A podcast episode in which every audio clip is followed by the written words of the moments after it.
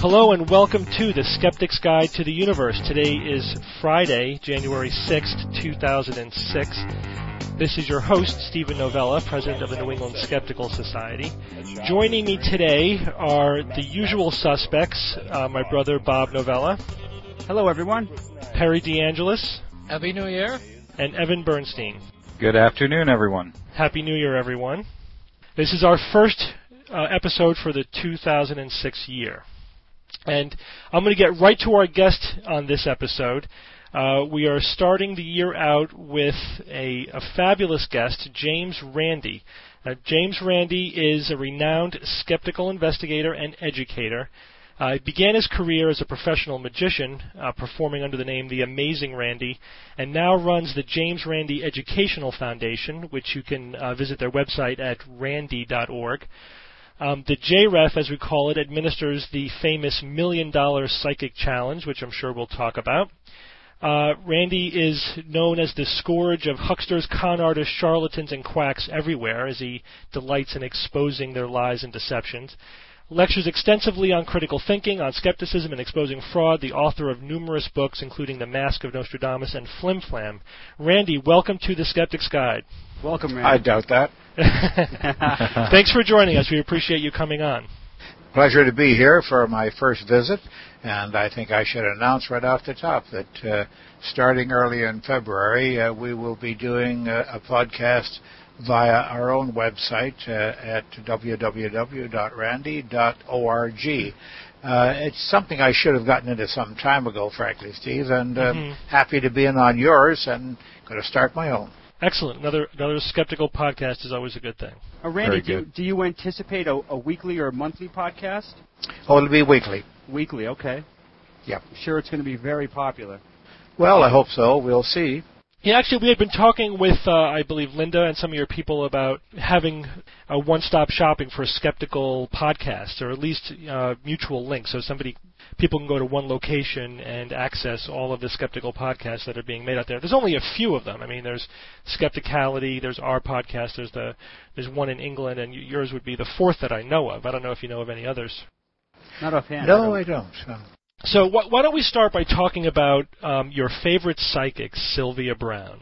No, no. My favorite, my favorite claimed psychic. Claimed so. Psychic Browne, It's yes. always implied, always because there are no such things as psychics. Uh, so, do you want to just give us the update? Tell us about Sylvia's uh, fabulous performance on Coast to Coast the other night. I haven't heard it yet. Uh, I'm, I, it's been sent to me uh, in some form or another, whereby I can listen to it. But uh, I haven't done that yet. Uh, she she so grates me, and her voice is so gravelly, to say the least. Uh, you know, this is my invitation to S- uh, Sylvia Browne. right, right. and and that's doing her credit. Um, I haven't listened to it, but I have gotten enough excerpts from it, word for word, that it's pretty obvious she had a, a serious flub. Right. That's the only way you can describe it. And uh, and yet people have said to me, uh, I was just speaking with uh, what was his name, uh, Roger Friedman uh, of. Uh, Well, the Fox News did a, re- did a Fox. report on it. It's Yeah. Fox News. I have that. I'm ar- yeah, sorry, sorry, I- I have that article in front of me actually. Yeah. Uh, well, he missed something in that article, obviously. He said that the challenge had never been accepted. Well, it's been accepted by hundreds of people, Right. and uh, particularly by Sylvia Browne with an E. Uh, Sylvia accepted that back in was it 2001 or something? I forgot. how far 2001. Yeah. Yeah. And it's been up on our webpage ever since, as you know. You can click on it. We've got a new clicker on our uh, on our webpage this week, and it's to download the video, 50 seconds of it, from the Larry King show that she, Larry King Live, pardon me, show that she did back then on that date, in which she very distinctly accepts, yes, she will accept the challenge, and she will accept the test. And then, of course, her first excuses right off the bat, uh, within the first month or so, were, I don't know how to contact Randi. Uh, Right. Duh! I mean, let's Wow. face it, this is a psychic, and she doesn't even know how to use the phone book? I don't think so. Yeah, you're really hard to track down, Randi. I mean, Yeah, it's to hard get to a hold of find. you. hard to find me. Google knows nothing about me, of course. But uh, she finally uh, uh, gave up on, on that particular aspect, and she simply turned away all our mail, that is email and registered and certified mail, refused it all. We did get a delivery to her office, though, by a fellow who lives within sight of her office, and I better not specify anything more, or he'll be getting grenades through the window. Uh, he went over, actually disguised as a messenger, walked in and put an envelope down on the desk, and then walked out. And uh, apparently, it well, I, I would imagine it got to Sylvia, but it didn't have my name on the outside or any letterhead. It was just addressed to Sylvia Browne. So she heard about it. She knows very well about the challenge. Right. She's always known about it. Now, yeah, I saw that clip on your website, and although she, you know, accepted the challenge because she had to, she was on the spot. She had a had a decidedly sour look on her face. She clearly was unhappy about being put on the spot about that. And I know, as you said, you know, before, con artists don't want to take this test. Only Of people course who are the people who are self-deluded are the ones who take the test. Con artists know they can't pass the test. Well, in a couple of cases, we have had some knowing fakes. Uh, not not with the million dollar challenge, but some years ago when it was only a thousand dollars, I had them take me up on it, but they backed out very quickly because they found out something which rather disappointed them. I know what I'm talking about. Right, right. Uh-huh. That's right. You know what the, the uh, tricks are. But let's get back to the uh, the uh, the recent flap of uh, Sylvia Browne. So I, I have some of the some of the transcript here. Basically, the um, there was a recent uh, incident where 13 miners were trapped in a coal mine explosion, and everyone was very anxiously waiting to see what the outcome of this would be. It, it didn't look very good. It looked the, the news looked very grim. Uh, in the in late uh, at night or early morning, actually, at the time when she happened to be on the Coast to Coast show, the news came out that most of the miners had been found alive. Uh, which was very, very, very shocking and surprising because nobody was expecting that. That was just around midnight. Right. You know, Perry was actually watching this live. He was. Right. You were caught up in that, weren't you, Perry? Yes, I watched the whole thing. and uh, Browne, the, the news was given to Browne on the Coast to Coast show, and she responded that she knew that they were going to be found, that she Oh, knew that they were that they were alive. She and then, you know, uh, sometime after that, I think it was a couple hours in real time. Was it was about quarter to three. um, two, or, the, two or three hours. the news came out that it was all an error, that, that 12 of the 13 miners were in fact dead and the 13th was in critical condition.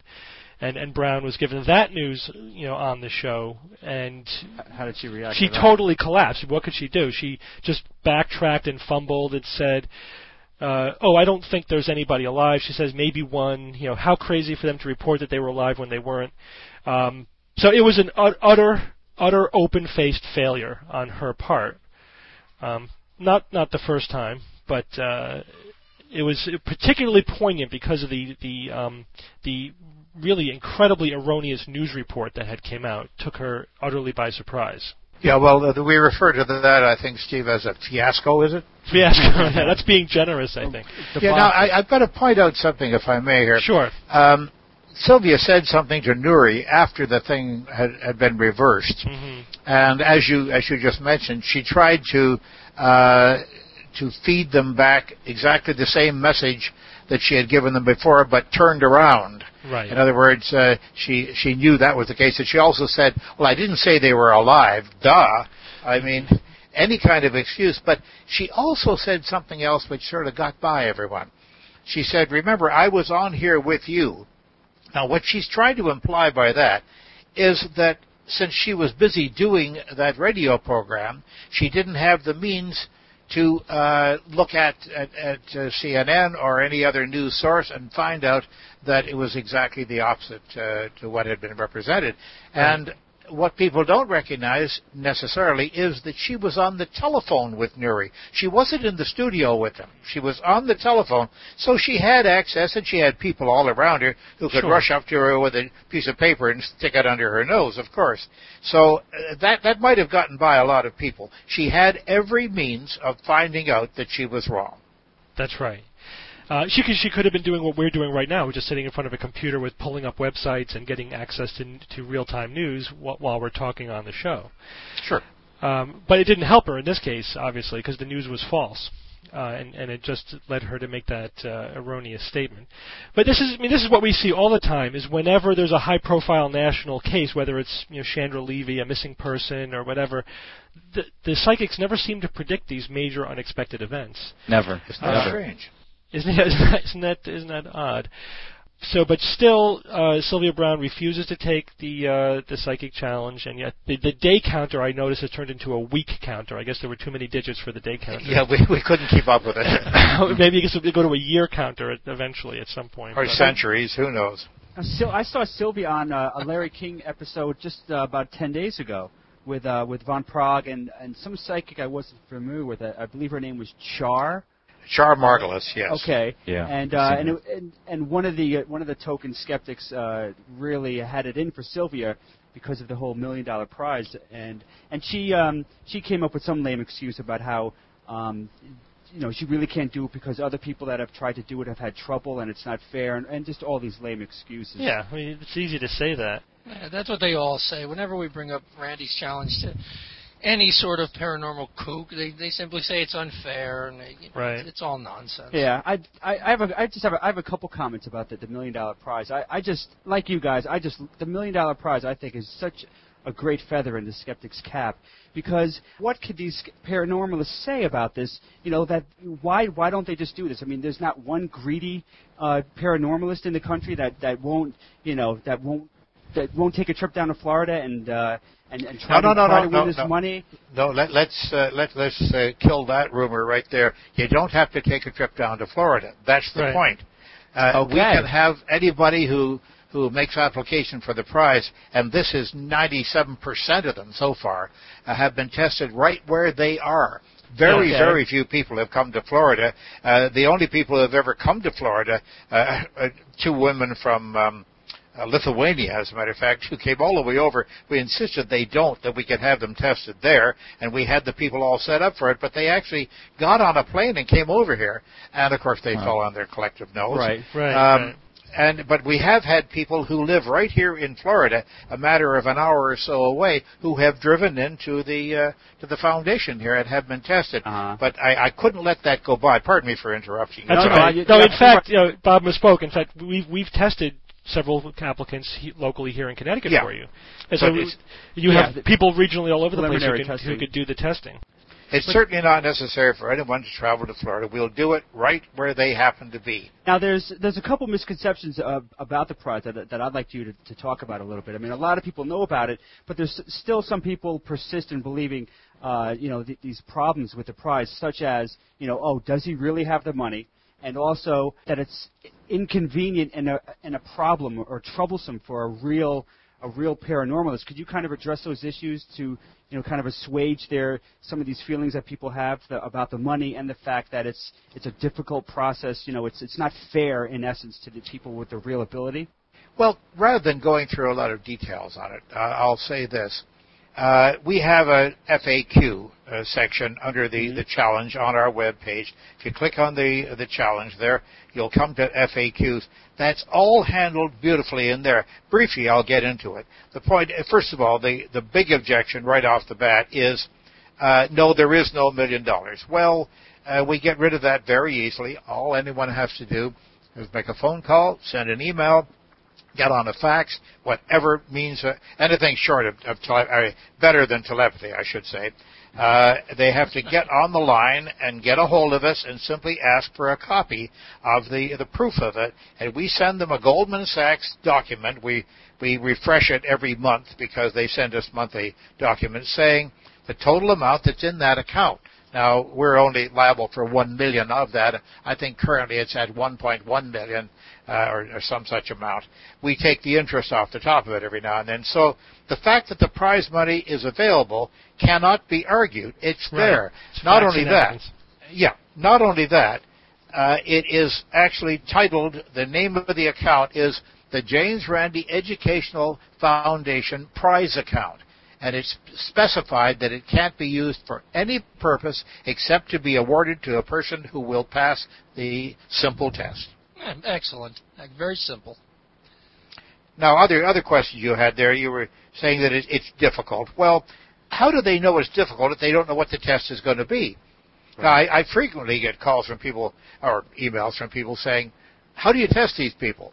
What a dumb question. That's like saying, "How do you play the violin?" You know, uh, uh, in 20 words or less. Um, it depends on what their claim is. As I've said so often, if you claim you can fly by flapping your arms, just step over to the window and we'll have this test done in a few seconds. Whoops, you lose. Uh, these are very easy tests to do. They're very direct. They're very simple, and we don't design the test. Now that's very important that we Absolutely. specify that. We do not design the test. We can assist in the in the design, the protocol uh, design, of course.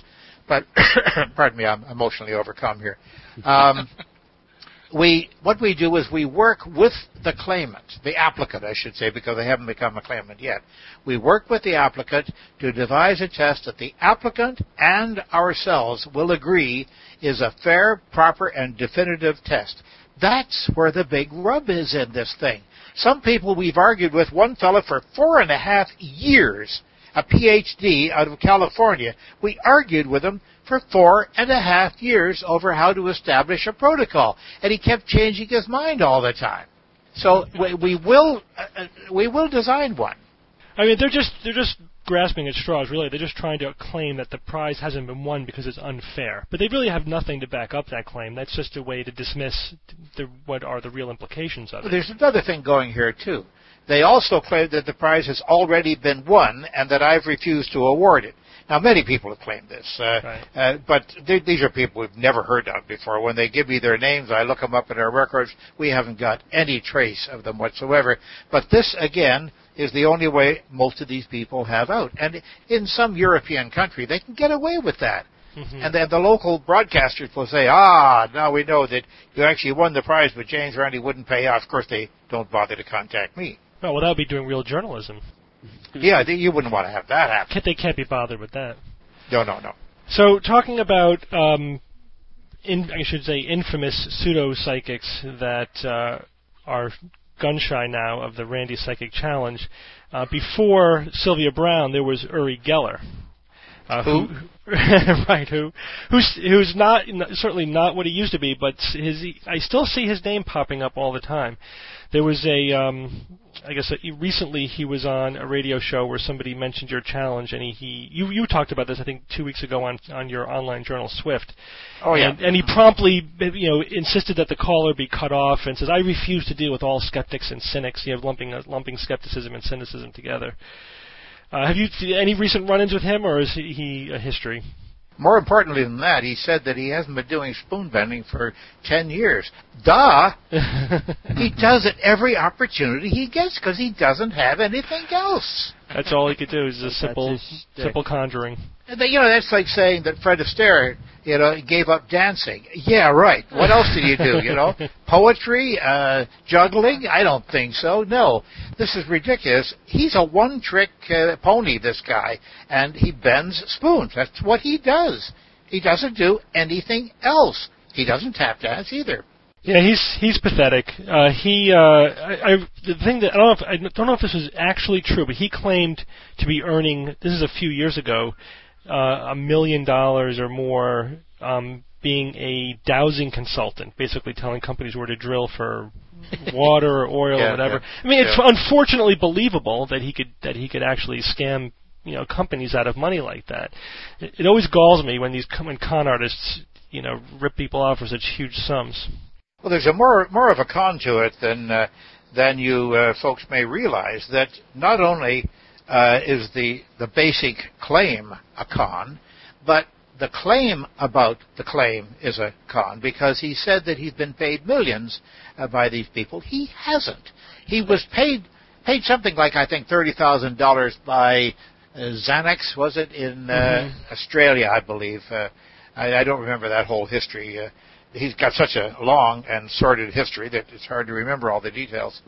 Uh, and they wanted their money back. Oh. So it's a phony fraud. It's Yeah. not. It's not even a real fraud. No, a fake fraud. That's, that's the worst kind. Right. You know, p- p- part of me, part of me thinks that you know, if these companies are just so naive enough to to go in with that, I, I have you know very little hard feelings for them. That Okay, well, That let, they let, lost all let's be let's be a little kinder about that. I know, Zanex. Zanex was not a company that was fooled by Geller. No, it was their uh, their CEO who independently, and they sued him for it afterwards, who independently Mhm. uh, decided to give the money to uh, uh, to Geller. And he did that without the board approval, and that's why they turned on him because it was an individual who was enamored of uh, of Geller. That's right. Okay. I mean, you can, you can think of corporate entities as being, you know, large anonymous things, but really, real people get hurt. People who have stock, people who, you know, have their retirement accounts in it, employees. You know, if, so even even though it may be a big company that's being defrauded, you know, individual people still get hurt. Of course, we do. It's easier to get emotionally upset when it's, you know, a little old lady who gets screwed out of her retirement money, and that's always a little bit more easy to sympathize with. But I think wherever the con occurs, there's always an innocent victim somewhere who was harmed by it. Yeah. Oh, yeah. And in fact, it adds to the the whole public view of miracles and such, and it mm-hmm. promotes it. So that that's harm that's done right there.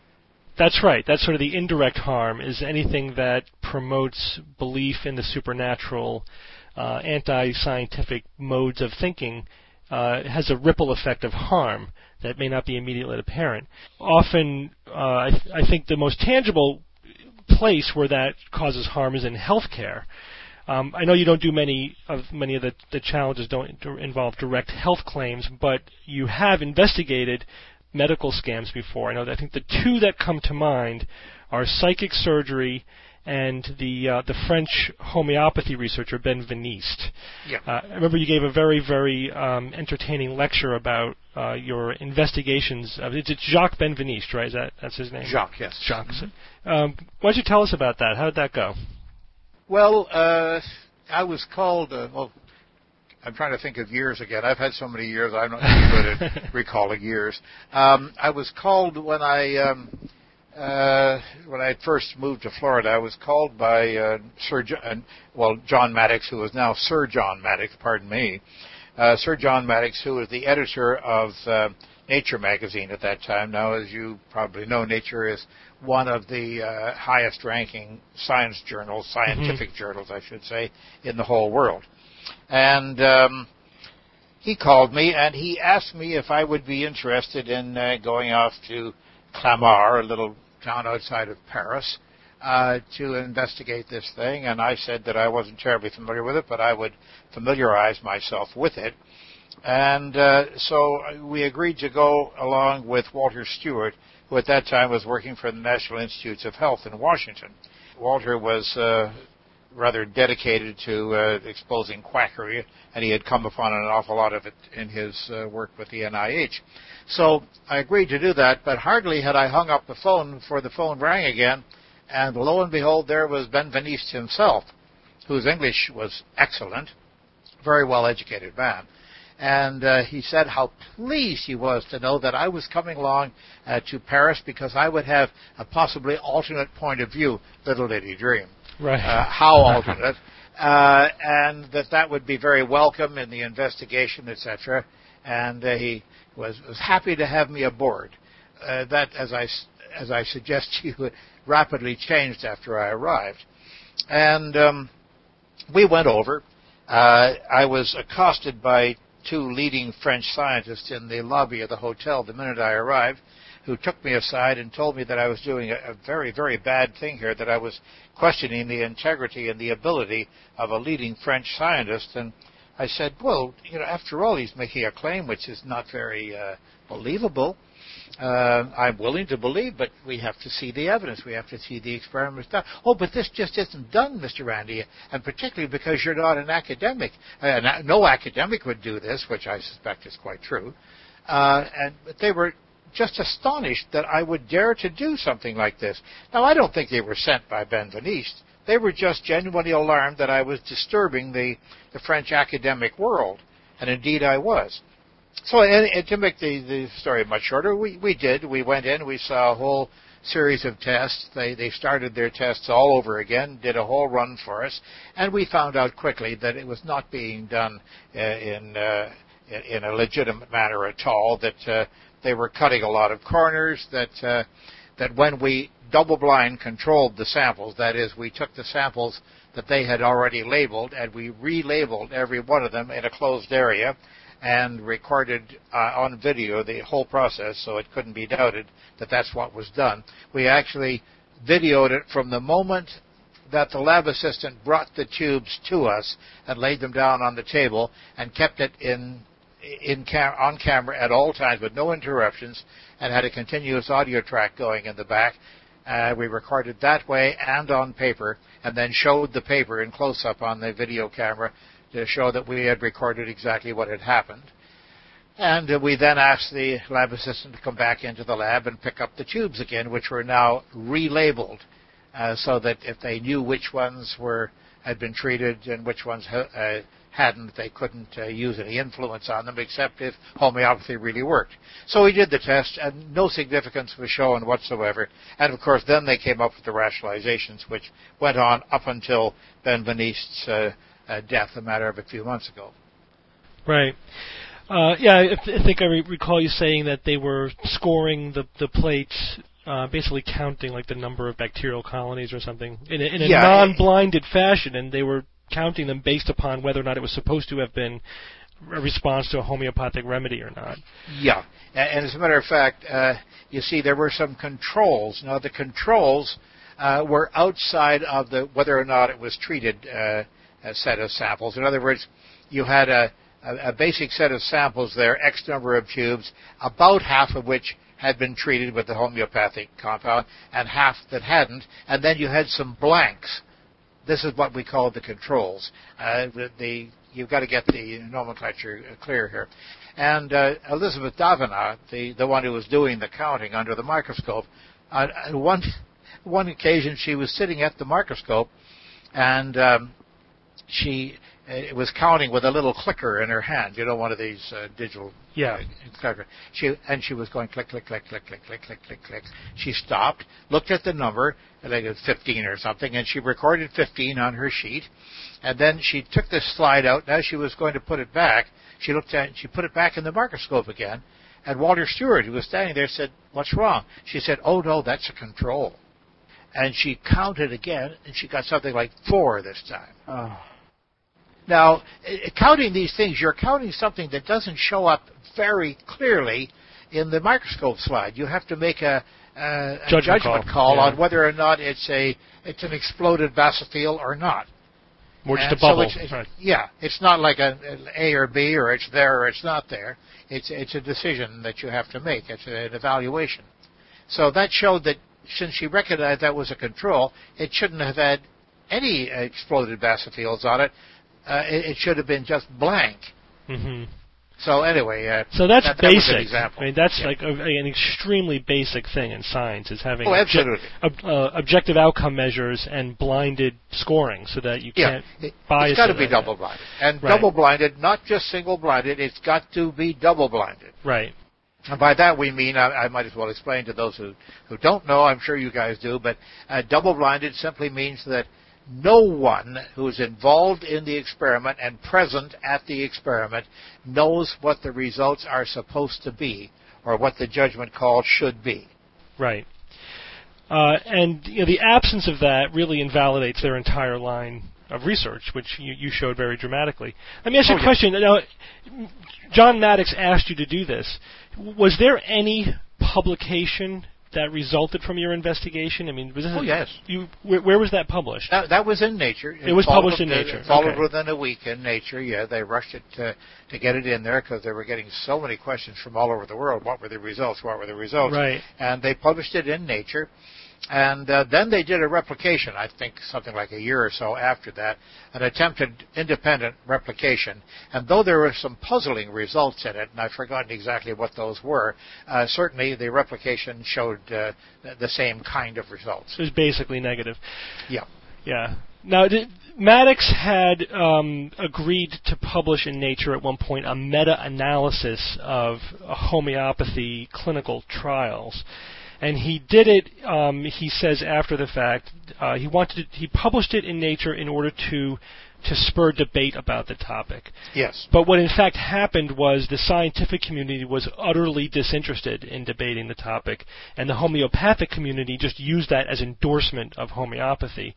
And Maddox later said that that was the worst decision he ever made as an editor. Now, in uh, chronologically, did he ask you to do this test after that meta-analysis? Do you know this? Is this sort of his way of making up for that error? That's Or a good not question. sure? I don't. I, I'm not sure at all. No, I don't really know. I haven't been in touch with John for a couple of years now, Uh, Yeah. Sir John, pardon me. Yes. Uh, it, it's it's incredible. I mean, I think it was an example of a obviously he's a he's a world-renowned you know uh, scientist, you know again publisher of again Nature, which is the most prestigious basic science journal in the world, and he uh, was so easily um, blindsided by the homeopaths, basically because he didn't realize, which is what I perceive in, in my colleagues and in general in the medical and scientific field, they don't realize that the alternative medicine crowd and you know, paranormalists in general are not playing by the same rules of fairness that scientists Exactly. are playing by. Exactly. Uh, and, and it completely blindsided him when, when that there's happened. something else here to be considered. Uh, John was surprised that the world of science wasn't terribly interested in what nature had done. But if he had published something on, uh, as they call him, Father Christmas, or we know him as Santa Claus, and flying reindeer, they would have been equally uninterested because Right. they knew from the beginning that this concept of homeopathy is juvenile. It's, it- it's not worthy of consideration, but it is worthy of consideration. And I'll, I'll jump to Carl Sagan here. Carl Sagan used to get scolded all the time. People would say to him, and I heard one man say to him at Cornell, Carl, you're an astronomer. You should be doing astronomy. But Carl was much more useful than as a mere astronomer because he brought all of this crap to the public attention and he fought the battle valiantly uh, against pseudoscience, as we know. And the same thing happens with uh, with scientists who look and they say, "Who the hell cares about homeopathy? That's nonsense." But the public cares about it, and the public is being victimized by it, and that's they don't seem to have enough social sense or social responsibility that they should get in there as as they did at one point uh, with astrology and said, "Hey, astrology is total nonsense," and objections to astrology is what gave rise to the uh, to the formation of CSICOP, uh, Right. Committee for Scientific Investigation of Claims of the Paranormal, many many years ago. That's right, and you know I work within the field of medicine, uh, and I find the exact same thing that your rank and file academic scientist and even just prac- you know clinical practitioner, uh, they think that the whole body of of you know spiritual medicine and, and so-called complementary alternative medicine is just nonsense. It's really not worthy of their time and attention. And academics have this sense that it's tainted, that somehow if they if they deal with it in any way, it's silly and it, it sort of is a smudge on their academic reputation, and they really just don't want to touch it with a 10 foot pole. But as you say, I totally agree with you that, that what that leads to is the uh, the paranormalists having free reign, Yeah, exactly. essentially free reign to defraud the public and to, and to carry on their own agenda. And it's really uh, it's very disconcerting, and there's really a very small number of scientists. Um, the number's greater than zero, fortunately, but there's, it's a very small number of scientists who, like Carl Sagan and like others, see this problem and actively take it on.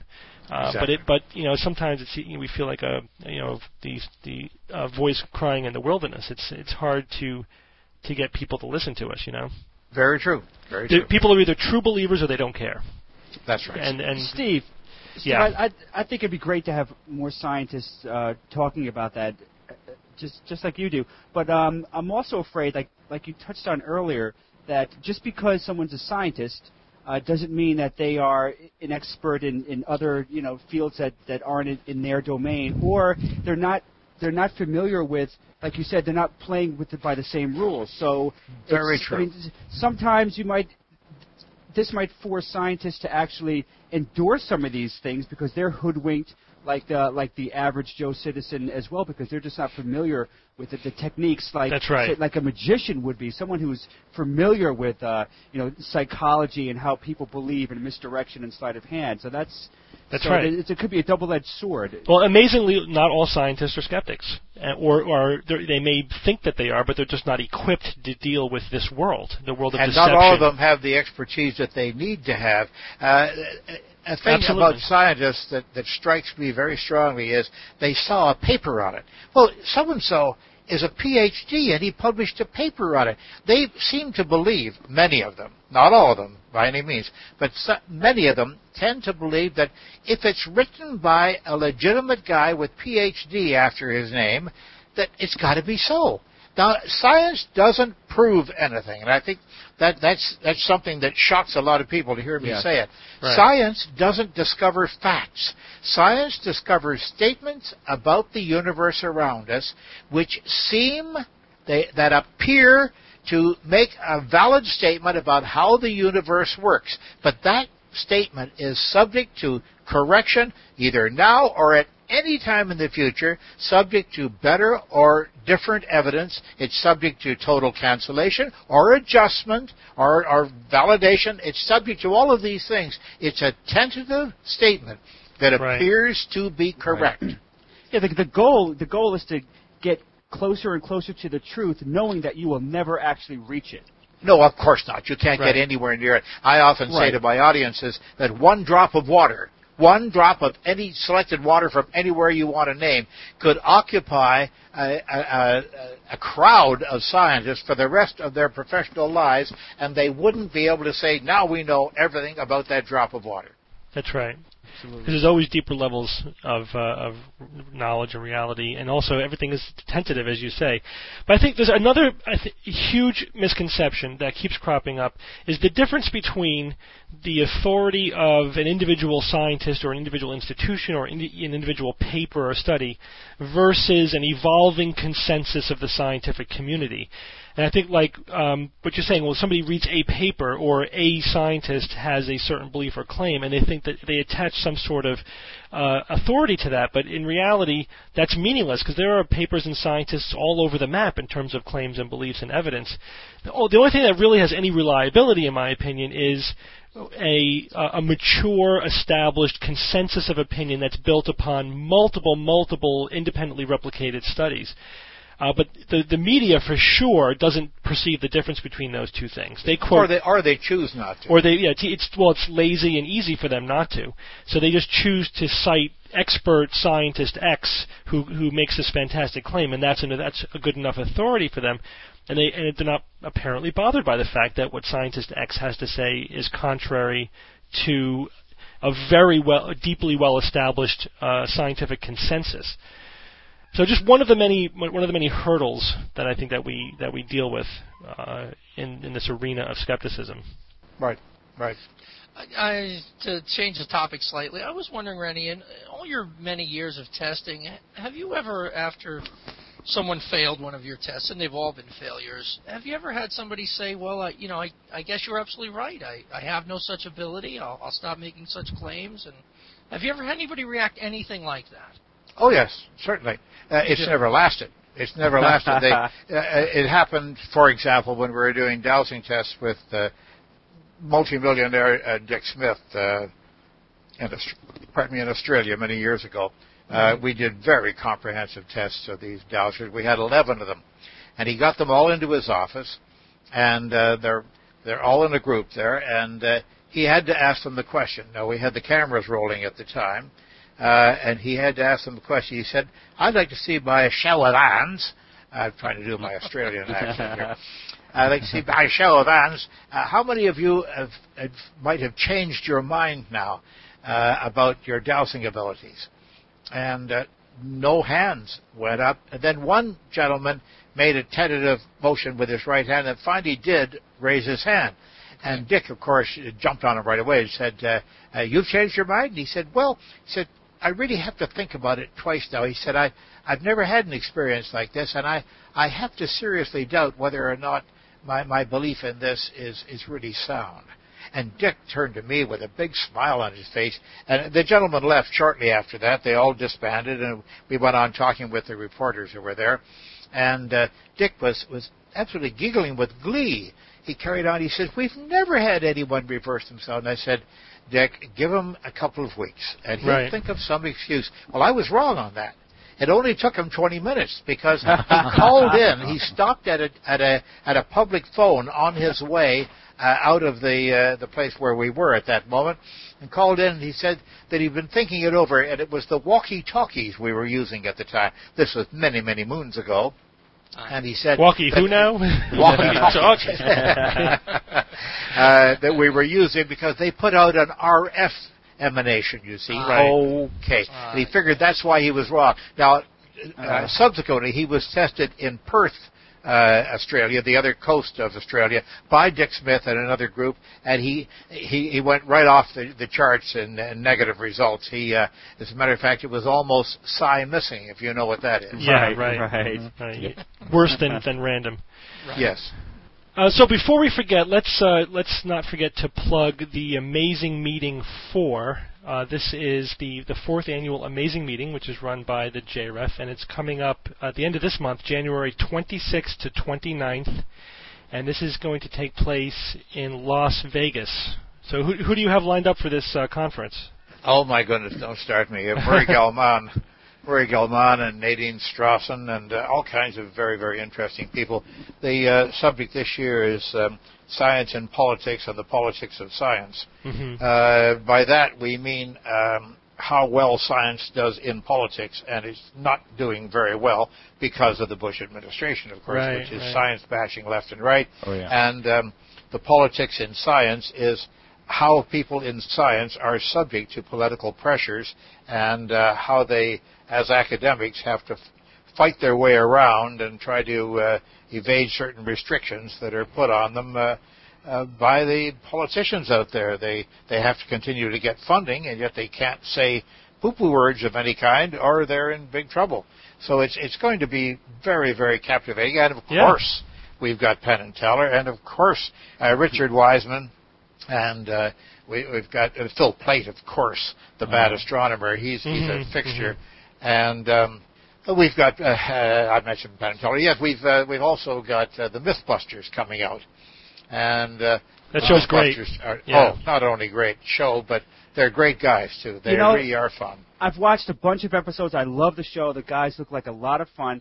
One thing though, I wish that they would cover more paranormal topics. I know it's difficult because you have to actually build stuff that explode to make it interesting, but I wish they would tackle some more paranormal topics on their show. They they haven't hit many of them.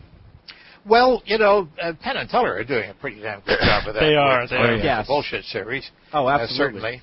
We, we've got some heavy people out there batting for us, you know. Oh, I know, I Um, know. I, I just great to see, I, lo- I just love to see them tackle. Just It's not really their a shtick, though. I mean, they do No, more I with know. urban legends than with you know right. Yeah. hardcore paranormal Yeah, stuff. you, you have to understand that. But I must say, the registration, we just got more registrants today, even. Uh, it's going to go right up to the wire, I'm sure, but it's going to have to cut off uh, very soon now. I don't think we could take more than, than another 20 or 25, perhaps, because the uh, the big auditorium there will only handle uh, 710, so we've got to be well short of that. So that's that's your well. So what what's your, what are you capping it at then? Uh, probably at 690 because there'll always be media people that have to be Right. accommodated. Right. So next year you're going to get a bigger place. Uh, it looks like we're going to have to because uh, this is beyond our expectations altogether. Are you going to keep it on the West Coast? Or are you ever thinking of moving it to the East Coast? Well, we're even thinking of moving it internationally, Steve. We're Yeah. going to uh, we're, we're Wow. contemplating the idea of doing one in the UK. That may mean doing two a year, but it's a very good fundraiser for us, so that wouldn't be uh, out of the question at all. Uh, we've been promised all kinds of good things if we were to take it to England, because that makes uh, all of Europe uh, they have pretty good access to Yeah. uh, England and rather easily and rather cheaply. Uh, so it makes it very attractive to them, but we're just testing that market now. I see. So you, you, you make money at these at these conferences. Oh yes, no, we do very well. We That's uh, great. It's about half of our uh, of our entire budget. Wow. That's interesting because CSICOP is always complaining that skeptical meetings lose money. But that I guess that's just the way that they hold them. But Well, maybe. Of course, we have the auctions and we have Yeah. uh, all, we have the celebrity dinner. Uh, Jamie Ian Swiss, by the way. Well, of course, I I failed to mention him. Jamie Ian Swiss is going to be there again, Mhm. and not only that. But I don't know how many. I think we've got like four or maybe even five sessions with him that are sold out to the roof.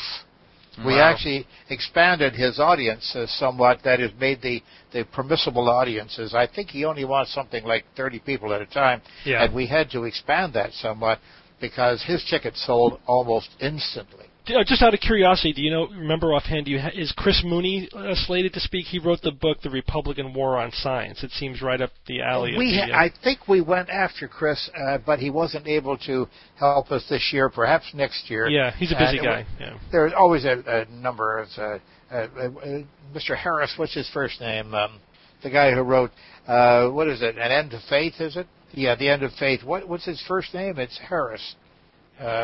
Not Sam Harris. In, in, in, any case, he will probably be helping us out Sam next Harris. year. Sam Harris. Yeah, I believe it's Sam Harris. Sam yeah. Harris. Okay. Well, it's, it sounds like it's going to be a great meeting. Uh, if any anyone listening to this in time, uh, you might want to pay a visit to randi.org and sign up, get one of those last spots. Unfortunately, we will not be able to make it this year. I definitely hope to uh, to make a future meeting, and definitely if you have it on the East Coast, we'll make it. So, are you are you working on any uh, books at the moment? Ah, am I working on any books? Does, does, does Dolly Parton sleep on her back? Let's get real here. Uh, I've got two of them uh, in the works, and one of them is called A Magician in the Laboratory. Uh, I won't have any problems getting publishers, I think, for that. No. Uh, nor for uh, another one which is simply called Wrong with an exclamation point. I like that. to the point. Uh, the, I assume that the uh, magician in the laboratory is about your investigations of you know more scientific studies or scientists that were bamboozled by paranormalists. Yes, and uh, it will deal very in, in depth with the Benveniste uh, event. As a matter of fact, Benveniste uh, uh, died uh, last year, uh, very very tragically on the operating table and brain surgery. As a matter of fact, and um, so I'm, I'm a little freer to say things that I, I might not have said before. Right, right, uh, right. The dead can't sue. yeah, exactly. exactly. Uh, and in in Europe, the uh, just as an aside, the um, libel laws are, are very much more e- much more liberal. The, the the threshold is a lot lower than in well, the United particularly States. in the UK. In the UK, Yeah. they're they're really medieval because you can literally sue someone for wearing a tie that offends you. Now, that doesn't mean you can Wow. win, and Right, it doesn't right. mean that the justice is actually going to uh, uh, to allow it to take place. He's going to accept it, but it does mean that legally you can do such a thing, and people sue people for saying something that offends them in a in a public speech even. Mhm. Uh, it's an astonishing set of laws, and it means you have to re- retain a lawyer, of course, and you have to go through all this expense. So it's easy to file harassment suits. Oh yes, of all kinds, uh, any kind of uh, uh, anything that uh, as a libel suit in the UK, you can sue people for anything. Yeah, I mean it's bad enough in the U.S., but the U.S. has a more of a reasonable threshold for uh, yes, indeed. for proof. And you should know that uh, Uri Geller has a very hard time uh, bringing civil cases in this country now. Just because lawyers are unwilling to take his cases because of his track no, record, or no. well, that's that's one reason, I'm, I'm sure. But the other reason is that he was declared uh, by the Supreme Court Uh, as being a litigious individual, and mm-hmm. that's all that a judge needs to know mm-hmm. when he's deciding whether or not he's going to accept a, a case from someone. Oh, good. so that's the mark of death, huh? The kiss of death. Yeah, and we make sure that judges know about that. That's good. Right. That's good to know. That's definitely good. So, so, so we could feel more free to uh, to trash Uri Geller on our show. Is that what you're saying? No, I didn't say to libel. him. I, I didn't use said the L word. I didn't use the L word. to, to discuss him in a, Use the T in a word. Manner. Let's put it that way. In a, in a scientific and cold manner. Yes. Uh, I notice on your on Swift Online, an excellent uh, weekly online newsletter, by the way, a must read for, for all skeptics, uh, for anyone intelligent, actually. The, the the banner is very interesting. Again, this is a um, a uh, a psychic fiasco. You have uh, the case of Robert Vanderbroek, who is a Dutch alleged psychic who was giving a reading uh, on a television show, I guess, and um, he did it too well. he did it too a little bit too well. He he was he was spontaneously giving a reading of like a, the wife of a cameraman and saying that she had a past life. No, no, no. Well, yes, that's right. I'm sorry. Right. Go ahead. And and, Yeah. the, and gave details of the previous life, which were remarkably detailed. And it, it turns out that um, the details could be found on a, a website with a simple Google search, including he he he reproduced a typo in his reading, which clearly brands his reading as plagiarism. that he got directly from Google. Yeah. Right, right. Yeah. So it's it's hard to argue with with facts like that. Well, there's another thing coming up which I, I won't reveal now. It's not going to be on next week's page, folks. So stay tuned uh, about uh, Robbert with uh, two B's. Uh, yeah, Robbert apparently pulled some other fancy stuff on them. Uh, and that's going to be revealed next week. Now, but you make the point uh, in your newsletter that um, you know, this is a, this is as clear as day. I think anyone with a, with a brain can see that this guy was just dredging information from the internet and regurgitating it as if he were, were reading, and he was caught red-handed because he reproduced a typo.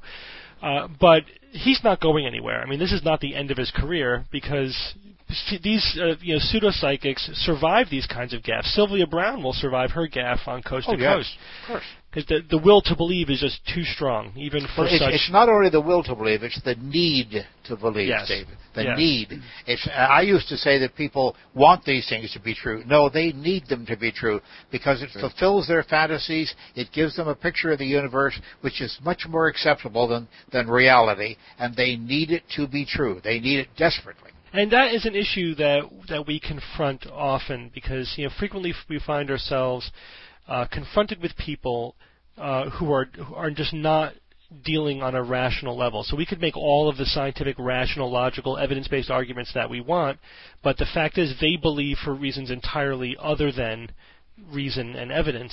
Very so true. how how do we get through to these people though? I mean, what is there? Do we just say okay, they're they're impenetrable to logic and evidence, so we don't worry about Right. them? Yes, Or is- we do. uh, That's that certainly is the default because it, I I don't know of anyone who's really come up with a, with an, an, a good alternative. Uh, is there any way to get them to at least in in some cases to perhaps fulfill their needs in more you know ra- rational or reasonable ways? It try it happens occasionally. Uh, we always try to do that, but it happens occasionally. I've had uh, people call by here with a tattered copy of Flim Flam and say that they went through it in detail, trying to pick holes in my argument, and finally decided, gee, maybe the man's right, and they came by to sort of apologize. Mhm. Uh, all they get for that is a hearty handshake and another copy of Flim Flam, but Right. uh, nonetheless, it does happen every now and then. By and large, the the convinced believer will never be unconvinced because they just can't believe that they fell for something like that. No, I wouldn't fall for something like Right. that. I'm not a fool. It doesn't mean they're a fool. It means they they may be naive. It may also mean that uh, maybe they're not educated as educated as they might be or they need to be in these cases. It doesn't mean that they're fools, however. Right, but there's huge cognitive dissonance when people Yes. are confronted with the evidence, basically, that they have been led to believe something that is utterly false and perhaps even foolish. And there's, you know, there's psychological literature which shows that, for example, like in cults where um, a specific dated claim was made, the UFO is going to take us away next Tuesday, Yeah. and next Tuesday comes and goes. And you know, to, again, to any thinking person, the, uh, the the claims were disproven following those kinds of revelations that should wake people up, people believe even deeper and will typically go on recruiting drives following those kinds of episodes. Yeah, no, there's a, there's an excellent book out on that subject, by the way. Yeah. When prophecy fails. I don't recall Yeah. the name names of the uh, the co-authors. They're sociologists, but it's Right. beautiful because the end of the world was coming for these people. They were absolutely convinced of it. They had given away their property. They were in the white robes and the sandals on the mountain. The whole th- the picture that that you you you dread happening again, but it will happen again, and it's happening right now. I'm sure someplace in the world, but then their rationalization after it all failed. Mhm. It, just astonishing. It's hard to believe. Yeah. I often, I often I quote a woman who stood up in, in an audience after I had had a question and uh, an answer period uh, following one of my lectures, and she stood up, and it was about the last question uh, that uh, was was going to be asked, and uh, she said, "Mr. Randi, if you'll pardon me, I think I've solved what your problem is." And there was a titter of laughter uh, around the audience, and I smiled and I said, "Well, pray tell, what is it?" She said, "I believe that you're over obsessed with reality." over obsessed with reality. And the audience started to, started, started to laugh and clap, and she thought that was approbation. She thought that was that, that they were accepting her. Right, That, that right. They, this was for her. And she turned around and held up her hands and smiled at the audience and sat down looking very smug. And I, I just paused for a minute and I said, You may be right. You may be And right. she, she, she clapped her hands and, and she told me afterwards, she came to the foot of the stage, and she said, well, I'm glad I got through to you. I, I didn't make much comment on it, but yeah, yeah. this woman What- is probably is still thinking she's the one who got through to me. Right. Now, Steve Pinker has something very interesting to say about the whole rationalization thing. If you, he's a, a um, psychologist at Harvard who wrote. Who we're um, hoping to get for next year, by the way. Yeah, he's excellent. I'd love to have him on the Skeptics He's Guide. wonderful. Uh, but he, in his book, The Blank Slate, he, he writes about a lot of the again the um, the neurology and psychology literature, which shows that most of the time, what the what people do on a day-to-day basis is they believe things for essentially subconscious, emotional, hardwiring reasons, and then most of our conscious thought is spent not deciding what to believe, but rationalizing what we already do believe. That's actually how most people operate most of the time. We just believe things for what, for subconscious reasons, and then we our most of our cortex is spent just rationalizing those emotionally held beliefs. And I think what what- we do as skeptics often is just really rawly show that process in action. But Oh, it's no, kind Steve, of Stephen is brilliant. yeah, he is he is. But it's very uh, very sobering to think about. you know, that that's basically just human nature. That's how our brains work. Yep. Is to That's the way it goes. and I do I do see um, you know what we what we do is skepticism in general, just you know science and reason as as uh, really the the best way to transcend you know the limitations of human nature. You know, maybe that is the, the way we are hardwired to be, but certainly we can overcome it. You know, just through the application of reason. And that, I think if there's a one sort of synthesis of our message, I think that that's it. Randi, were you heartened by the recent uh, intelligent design decision out of Dover? Oh yes, but uh, we know that it's going to rise again. Of course, Yeah. it's, it's one of those unsinkable rubber ducks as well. Uh, It's, it hasn't gone away uh, permanently, not by any means. Uh, I was heartened by it. Uh, of course, Pat Robertson told us that uh, that Dover better not appeal to God uh, for Right. because they've turned against him. How Uh, is that? and, and God is a little, he's sort of touchy on things like that from what I understand. But um, no, I, though I was heartened by it, that that's not the end of the battle, not by any means. No, but that that judge's ruling was was pretty scathing. I Oh, thought. oh, it was. It was good. Yeah. Not only that, he was a staunch Republican and, Yes. uh, and a church-going Christian, the whole thing, which shows that people who are in a position like that have to do what they were elected to do. And he did it. And my Yeah. hat's off to him. Kudos. Here, here, Absolutely. here, here. Definitely, definitely. Absolutely. It's true. These belief systems never go away, but we can have a victory in that they can be marginalized, and their Absolutely. impact and influence can be greatly marginalized. The good thing about this is that this is a, now a legal precedent, and uh, even though we'll never be able to get rid of creationism as cause, because it's you know again it's a religious belief, it's not a scientific belief. Uh, we could its ability to you know, influence public school education can certainly be taken away with uh, with these legal victories. So I think it's very meaningful these kind of victories. So James Randi, uh, again the, the James Randi Education Foundation. Uh, you can visit his website at randi.org. Uh, Randi, thank you once again uh, for being on the Skeptic, Skeptic's Guide to the Universe. And uh, I must say, people will be tuning in sometime. Uh, the I guess it'll go up on uh, February uh, 10th, according to my calendar here. We will have our own podcast starting at at that time of the year, and we hope that people will be clicking in on us too. Absolutely. Again, it was a pleasure. Uh, we appreciate it. Hope to have you on again sometime in the future. Certainly. Thank And, you, uh, Randi. Thank you. Thank you. Thank you, Randi. Good luck at the amazing meeting, uh, and uh, hope, hopefully we'll catch you at one of those in the future. As uh, uh, Mae West once said, luck has nothing. No, she said goodness has nothing to do with it, but luck has nothing to do with it. Steve. Okay. Here, here. You're right. Hard work, believe me. Take care. So that was great to have James Randi on the Skeptic's Guide. Uh, I hope again we have him on again sometime soon. He is, of course, the probably the biggest celebrity in skepticism, if, uh, Oh, if there is absolutely. one. Yes. Absolutely. Yes. Well very, deserved. very entertaining, very fun to talk to. He has a million stories. He gets it. He- yeah, absolutely. Randi gets it. Well, the hour went by very quickly, uh, as it always does, especially when we have such inter- interesting guests on our show. But uh, the hour is up, so Bob, Evan, Perry, thank you again for joining me. Thank you, Our Doctor. pleasure. See you See you next, next week, everyone. Until next week, this is your Skeptic's Guide to the Universe.